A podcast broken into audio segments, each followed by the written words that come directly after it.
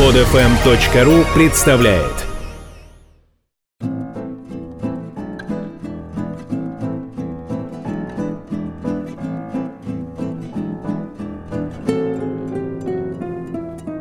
Проект «Фантаскоп» представляет. Кристина Каримова. Типичный представитель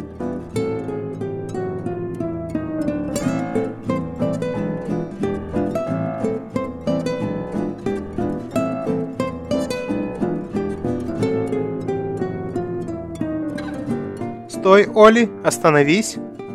Раздался резкий скрип тормозов, и темные очки, сигарета, зажигалка. Одним словом, вся полезная мелочь, успевшая скопиться за поездку, полетела на пол.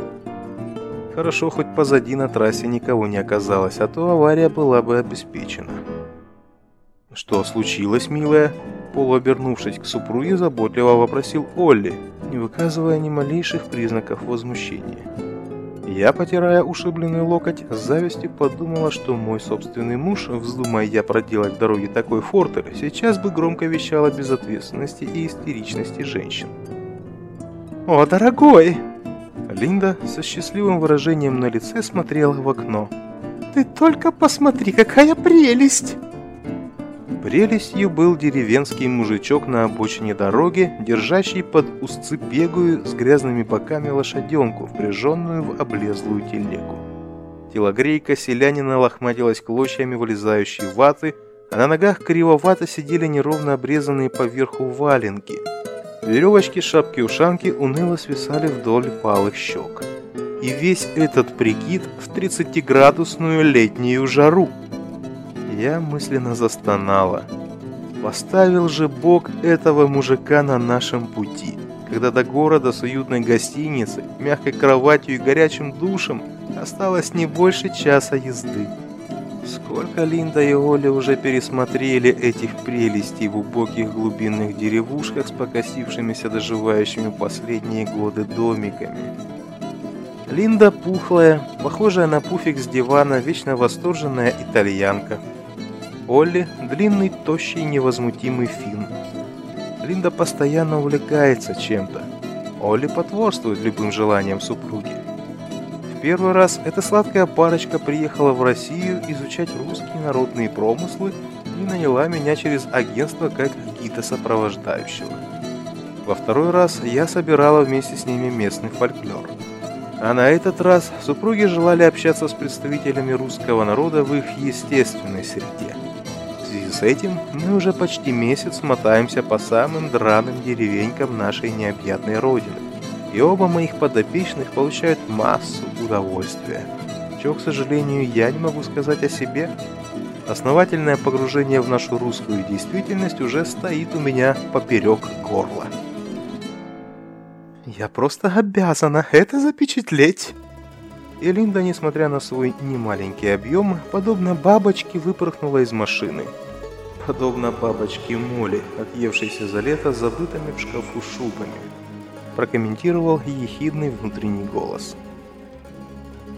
Пока Олли, будто гигантский богомол неторопливо, буквально по частям, аккуратно выбирался из машины, Линда, взмахивая мощными крылами, успела несколько раз облететь понравившийся ей объект. «Ах, какой типаж! Какой колорит!» щебетала Линда, нарезая круги. Позвольте вас сфотографировать. Не беспокойтесь, все ваши труды непременно будут оплачены. Мужик, тупо глядя куда-то вдаль, промолчал, а лошадь, видимо посчитавшая себя ответственной за диалог с иностранцами, протяжно всхрапнула. Линда, восприняв это как знак согласия, сорвала с груди фотоаппарат и активно защелкала. Фас, профиль, снизу, сбоку, сзади. «Обожаю Россию!» Обожаю россиян!» С чувством восклицала Линда время от времени. Лошадь осторожно косила глазом, Олли умилялся, а я, криво улыбаясь, переминалась с ноги на ногу. Фотосессия длилась, длилась и длилась. «Благодарю вас!» С чувством воскликнула итальянка в тот момент, когда я уже почти смирилась с мыслью, что в гостиницу нам сегодня не попасть порылась в карманах и сунула мужику целую двадцатку.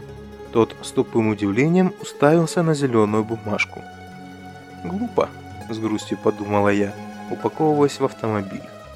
«Пропали деньги. Этот убогий и долларов-то никогда не видел. Лучше бы мне отдали».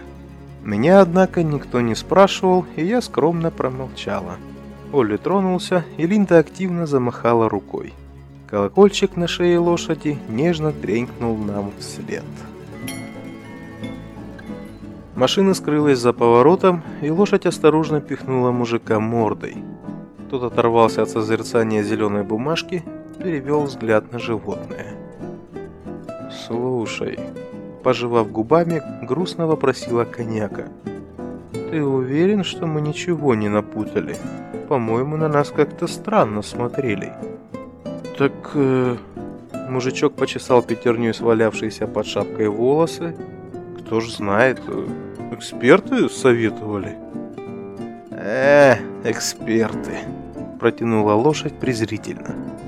«Может, подкорректировать? Аборигенов мы уже увидели, да и средства передвижения». Лошадь осуждающе покосилась на кособокую телегу.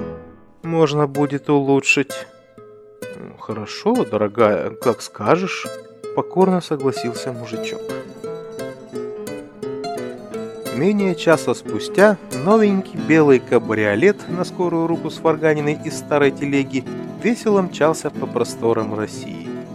Двое ученых с Альдебарана, приняв облик типичных представителей региона высадки, приступили к циклу исследований недавно открытой планеты – на шее активной толстушки, сидящей рядом с тощим невозмутимым водителем, весело позвякивал передатчик сверхдальней связи, ловко замаскированный под популярные в этой местности украшения.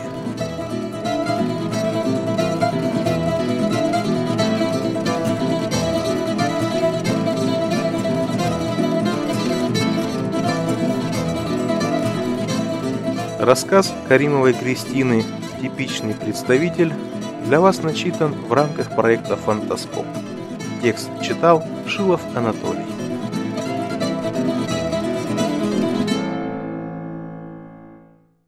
Скачать другие выпуски этой программы и оставить комментарии вы можете на podfm.ru.